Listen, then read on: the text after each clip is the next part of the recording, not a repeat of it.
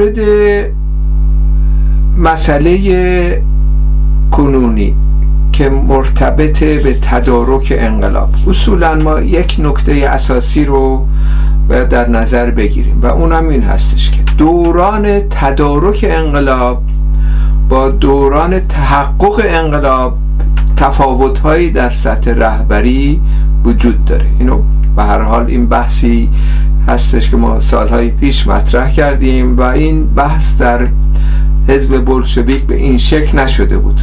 حالا ما این بحث رو تکامل دادیم در واقع در مورد حزب. حزب رهبری یک جمعی آهادی هستش که به نام اردوی کار نام گرفته توسط مارکس.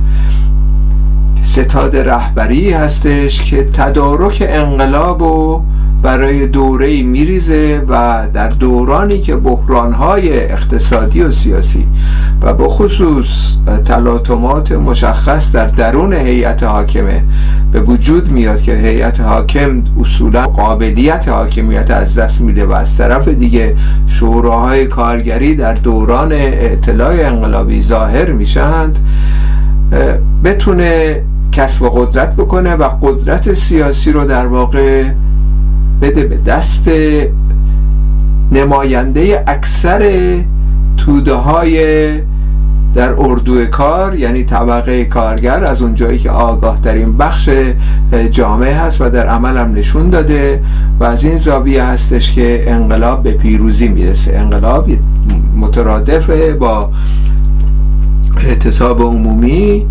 سراسری و همچنین ایجاد یک اصطلاح ستاد رهبری که دست پیش ساخته شده و همچنین دورک برای سرنگونی نظام سرمایداری متکی به قیام مسلحانه چون رژیم ها و دولت ها با زبون و خوش خودشون کنار نمیرن. اینها مقاومت خواهند کرد مسلحانه و ما هم خودمون رو مسلح باید بکنیم در تحلیل نهایی.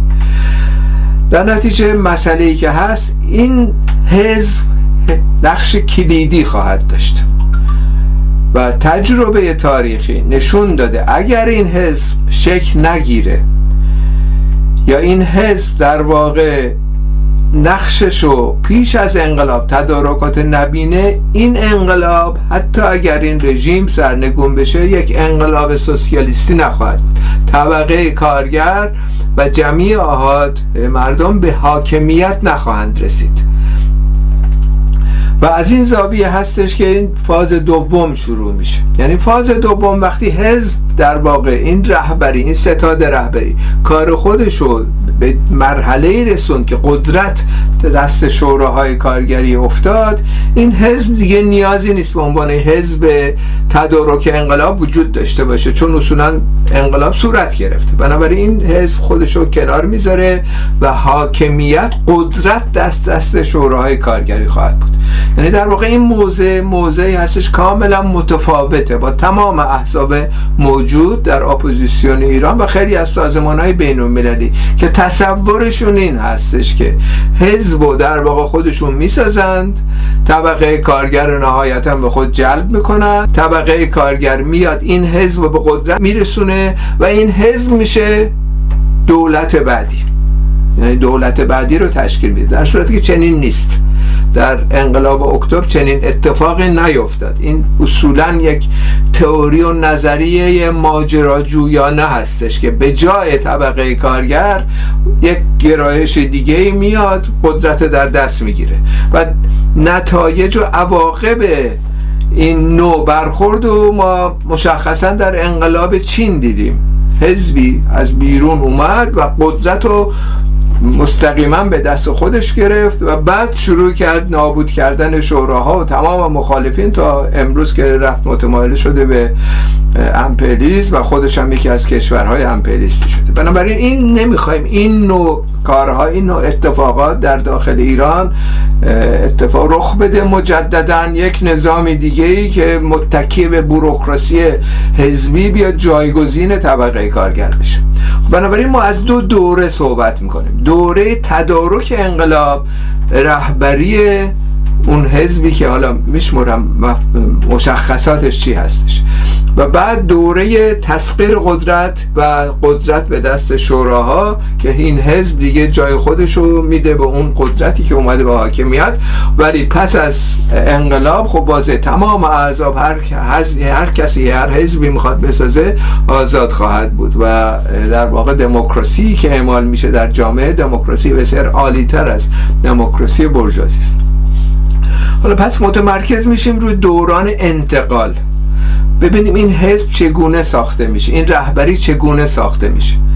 این رهبری در واقع در دوران اختناق در شرایطی که ما امروز درش هستیم و اینم به وضوح نشون داده شده یک رهبری هستش که باید کاملا مخفی سازمان بده. سازماندهی مخفی اما در میان توده ها. یعنی در واقع تدارک انقلاب و سازماندهی اعتصابات و تدارک اون مخفی ولی برای توده ها و در میان توده ها. یعنی اعضای حزب در واقع در میان توده ها هستن. اما تشکیلاتشون رو اعلام نمی‌کنن بیرون.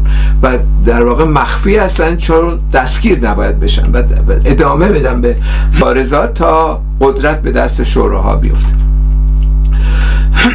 این حزب متشکل از چه بخشی است؟ اینجا ما یک در واقع تکاملی دادیم به بحثای بلشویکا در اون دوران و اونم این بود که اصولا شرایط طبقه کارگر در جوامع کنونی مشخصا ایران یه مقدار زیادی متفاوت هستش از نقطه نظر بخش پیشتاز کارگری. پیشتاز کارگری اون پیشتاز کارگری زمان انقلاب اکتبر و دوران لنین دیگه نیست. یعنی خیلی برجسته شده نقش پیشتاز. پیشتاز در واقع یک سلسله خصوصیاتی داره که همانند روشنفکرا هستش. از این زاویه ما این بخشی که قرار تدارک و ببینه برای دوران انتقال به دو بخش تقسیم کردیم. یکی بخشی هستش به نام کارگر روشنفکر. یعنی کارگر روشنفکر کسیه که مجهزه به تئوری اما کارگره در کف کارخونه هستش. اینها در واقع رهبران عملی طبقه کارگر هستن. متأز آگاهی برخوردارن. آگاهی حتی سوسیالیستی می‌تونن برخوردار بشن. در هفته نشون داد آگاهی ضد سرمایداری رسیدن. اینها بخش عمده و اصلی در واقع اون رهبری خواهند بود. از سوی دیگه ما یه عده روشنفکرایی داریم در جامعه سوسیالیست و همچنین اعتقاد به انقلاب انقلاب سوسیالیستی. این روشنفکرها هم دو قسمت میشن. یه قسمتی که میرن مطالعه می‌کنن و به طور عمومی تحلیل هایی میدن و یا بخشاشون میان یه سری حرفایی می‌زنن و غیره. اما یه بخشه که اونم بخش کوچکی از روشنفکرهایی هستش که به خودشون میگن سوسیالیست در واقع کسانی هستند که در خدمت طبقه کارگر قرار میدن. تمام امورشون یعنی به جای طبقه کارگر نمیرن حزب بسازن. اگر این کارو بکنن یعنی نیستن دیگه. روشنفکر کارگر. ما اینا رو روشنفکر کارگر مینامیم. این روشنفکر کارگرها در واقع پیوند می‌خورن با کارگر روشنفکران. این بنیادهای اولیه اون ستاد رهبری را تشکیل میده.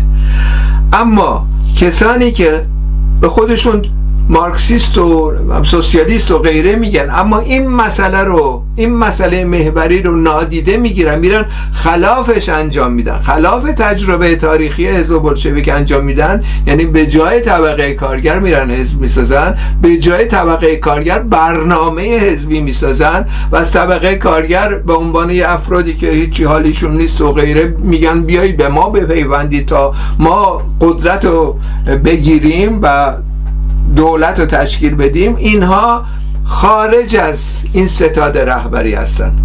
حالا چه آگاهانه به این نتایج رسیدن چون نه آگاهانه فرقی نمی‌کنه. بنابراین در درون جامعه روشنفکری ما باز دو بخش داریم. یه بخشی که خارج میشن از ستاد رهبری آینده. حالا اون بخشی که تمایلاتی دارن به طبقه کارگر. کارهاشون و زندگیشون رو داره می‌زنه که طبقه کارگر در واقع به حاکمیت برسه. یعنی پس از انقلاب شوراهای کارگری به انقلاب برسه و در قدرت برسه. اونها به عنوان روشن فکر کارگرها که در واقع سمتگیری و جهتگیریشون در دل طبقه کارگر هست این دو باید به هم پیوند بخورن. و این پیوند کار ساده ای نیست چون اعتماد متقابل از میان رفته. با این کارهایی که این روشن فکرها کردن رفتن حزب به جای طبقه کارگر ساختن. کارگران اصولا اعتمادی ندارن به این نوع احزاب. اصولا به روشن فکرها زیاد اعتمادی ندارن. چون میشستن تو پای دنیای مجازی و با هم بحث می‌کنن و نقل قول میدن از این و اون و کتاب حالا فوقش در میارن و ترجمه می‌کنن و غیره. متا نمی‌فهمن که طبقه کارگر چه زجری مشقتی داره می‌کشه. نیستن در کنار طبقه کارگر. در موازی طبقه کارگر عمل می‌کنن. اما این بخش بخش روشن فکر کارگر چگونه می‌تونه خودش رو متحد کنه یا پیوند بخوره با کارگر روشن فکر اینجا مسئله هسته ها مطرح میشه. بنابراین صحبت از هسته ها که می‌کنیم هسته های سوسیالیستی که می‌کنیم هسته هایی هستن که ساخته میشن توسط این بخش. بخشی که در واقع توسط بعضی از همین کارگر روشنفکران مورد تایید قرار می‌گیرن. اینها به هر حال یک تمایلاتی به هم پیدا می‌کنن. و این هسته ها کارشون اینه که اون مثالی که در ابتدا آوردم یعنی اگر تجسم کنیم مکانیزم انقلاب چگونه خواهد بود از یک به اصطلاح مکانیزم اهرم استفاده می‌کنیم که خوب متوجه بشیم چه اتفاقی قراره بیافته یکی در اون سوی به اصطلاح اهرم در انتهای اهرم توده ها هستن وزن سنگینی که باید به حاکمیت برسن. اما این توده ها رهبران عملی دارن. اون نقطه اتکای این اهرم هست. و اون چیزی هم که با اصطلاح بخش نیروی کوچکی می‌تونه این اهرم رو ارتقا بده توده ها رو به حاکمیت برسه. متکی به اون پیشتازان کارگری که در نزدیکی طبقه کارگر هستن و, و مورد شناسایی اونا قرار گرفتن و رهبری اونا رو پذیرفته شدن این ترکیب باید همزمان انجام بشه. یعنی در واقع هم این نقطه اتکا در شرایط به وجود بیاد که این مرتبط میشه به پیوند روشنفکر کارگرا با کارگر روشنفکرایی که نقطه اتکا هستن. طبقه کارگر به خودی و خود تمایلات فکری و نظری روشنفکر روشنفکرا رو نمیپذیره. در واقع چون می‌بینه در میان طبقه نیستن اینا اصولا. در ارتباط با پیشگامان پیشتازان کارگری میپذیره نقطه اتکار میپذیره. حالا هنر ما هنر انقلابی هنر انقلاب اکتبر بر این اساس بود که این روشنفکر کارگرها خودشون رو متصل کردن به نقطه اتکا یعنی کارگر پیش به اصطلاح کارگر روشن فکر چگونه میشه این اتفاق بیفته؟ از طریق دخالت مستقیم. از طریق اینکه در کنار کارگر کارگر روشن فکرا بودن از طریق رفتن در میان اونها تعاونی ساختن مبارزه کردن در جهت منافع طبقه کارگر. یعنی این روشن فکر کارگرها قصدشون اینه که طبقه کارگر به قدرت برسه. قصدشون این نیست که خودشون به قدرت برسن. بنابراین این اعتماد متقابل طی دوره به وجود میاد. در برخی از موارد نقدم به وجود اومده. و از این زاویه هستش که مسئله هسته ها به این ترتیب شکل می‌گیره. این هسته های سوسیالیستی انقلابی هستند که هسته هایی هستند که متمایلن که طبقه کارگر به قدرت برسه و بعد از طریق مداخلات مستقیم این هسته ها به هم پیوند این دو بخش به هم پیوند می‌خوره و اعتماد سازی میشه. آیا در شرایط کنونی ما تو چنین موقعیتی هستیم؟ خیر نیستیم متاسفانه. پس بنابراین باید چه کار بکنیم؟ هسته های سوسیالیستی سراسری بسازیم. تمام جریاناتی که این تمایل دارن یعنی تمایل حاکمیت طبقه کارگر دارن. این بحث اساسی مارکس در واقع. طبقه کارگر باید به حاکمیت برسه. شایسته حاکمیت خواهد شد در طی مبارزات در نبرد برای دموکراسی. بحث در مانیفست. خب اگر روشنفکرانی اصلا این تمایل دارم باید هسته های سوسیالیستی بسازم با این جهتگیری. با این جهتگیری پیوند خوردن به کارگر روشنفکرها در کف کارخونه و از این زاویه ما الان مشخص هستش دیگه. آیا به تعویق افتاده این کار؟ بله با تعویق افتاده. چون الان ما حدود دو, دو سه دهه هستش. این بحثا رو می‌کنیم. کماکان احزاب موجود به کار خودشون ادامه دادن. رفتن پیشوا ساختن برای خودشون و کارهای مستقل از طبقه کارگر انجام میدن و طبقه کارگران به درستی به این احزاب اعتمادی نمی‌کنن. و اصولا خیلی هاشون هم نمی‌شناسن این احزاب که کی هستن چی میگن. ولی خب به هر این واقعیت اینه که هم در درون طبقه کارگر هم در درون روشن فکرها در واقع یک بحرانی وجود داره که با وسط این بحران که این بحران حل نکردیم این اتفاق افتاده. یعنی موقعیت انقلابی پیش اومده. خب بنابراین در یه همچین شرایطی که موقعیت انقلابی پیش اومده بهترین فرصته برای روشنفکرها که خودشون رو متصل کنن به پیشتازان کارگری. و از این طریق ما حداقل اگرم این بار پیروز نشدیم چون رهبری وجود نداره و این رهبری ستاد رهبری اهمیت اساسی داره برای تدارک انقلاب. خود به خود طبقه کارگر به قدرت نمی‌رسه. اگر اعتصاب عمومی هم باشه و اگر تظاهرات میلیونی هم بشه مثل 57 اگر رهبری نباشه همونطور که در 57 نبود رهبری ما رهبری مارکسیست رفتن دنبال کار چریکی. نبودن در میان کارگر کار نکردن با اونا. شناختی نداشته باشن نه. از دست میدیم موقعیت رو 43 سال در واقع به این ترتیب ما موقعیت انقلاب سوسیالیستی رو که می‌شد سازمان پیدا بشه با رهبری که ذکر کردم از دست دادیم متاسفانه. این بار دیگه نباید این کار بکنیم. این بار ما اولا منتظر این نباید بشیم که به هر حال یه اتفاق خارق العاده بیفته یا اینکه بگیم خب حالا چون مثلا نمی‌دونیم چی کار باید بکنیم سب می‌کنیم ببینیم چه میشه دیگه. یعنی دنبال روی بکنیم از وقایع. یعنی برخورد تقدیرگرایانه بکنیم. بگیم خب یه اتفاقی بالاخره میفته این اشتباست. از طرف دیگه این جریانات روشنفکر که میرن به جای طبقه کارگر حزب و غیره می‌سازن و یا الان برخیشون می‌خوان مبارزه مسلحانه مثلا بکنن و غیره مثل همون دوران این یه برخورد اراده گرایانه هستش. مارکسیستا هیچ کدوم از این دو انحراف رو بهش آغشته نمیشن بلکه مستقیم کارشون رو از پایی از پایه در میان کارگرای پیشتاز انجام میدن. در همچه شرایطی هم میشه در واقع اون تدارکات دید؟ اما اگر اتفاقی افتاد به دلایلی جنبش مجبور به عقب نشینی کرد این دیگه مسئله کلیدی و اصلی میشه برای دوران بعد. دوران بعد ممکن 6 ماه دیگه باشه یک سال دیگه باشه. فرق نمی‌کنه. یعنی در واقع ما خودمون رو آماده کنیم. ستاد رهبری رو باید آماده کنیم. پیوند کارگر روشنفکرا روشنفکر کارگرا باید مستحکم بکنیم و از طریق یک نشریه سراسری به مخفی ما سازماندهی بکنیم کل این بخشو.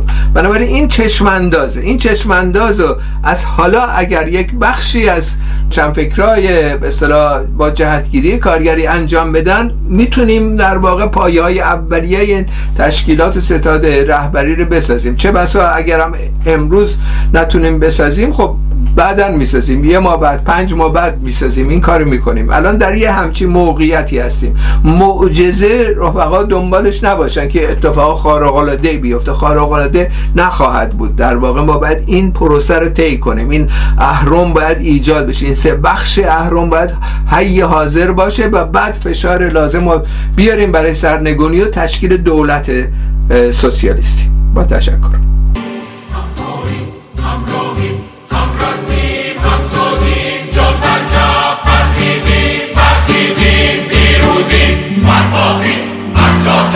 برای کاخ دشمن مرگاهی